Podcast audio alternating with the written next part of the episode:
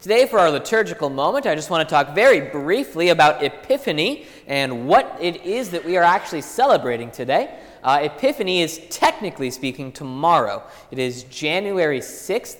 It is also, if I remember correctly and did my math correctly, I believe it's either the 12th day of Christmas or the day right after the 12th day of Christmas. I can't remember offhand now. But it is the day when we actually celebrate when Jesus became known or became manifested, which is what the word epiphany means, uh, to the Gentiles. Which is why today is when we, traditionally speaking, celebrate the three wise men, or the three kings, or however uh, legend you want to kind of throw in there, because we don't really know all that much about those guys.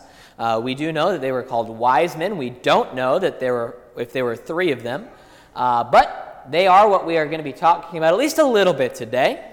Um, but we're also talking about the truth that our God is not just the God of the Jews, that He is, in fact, the God of all peoples, the God of the Jew and the Gentile, uh, which was a new thing at the time. And so it is worth celebrating, especially for most of us who are, in fact, not Jews, to celebrate the truth that God is also for us, that He also died for us.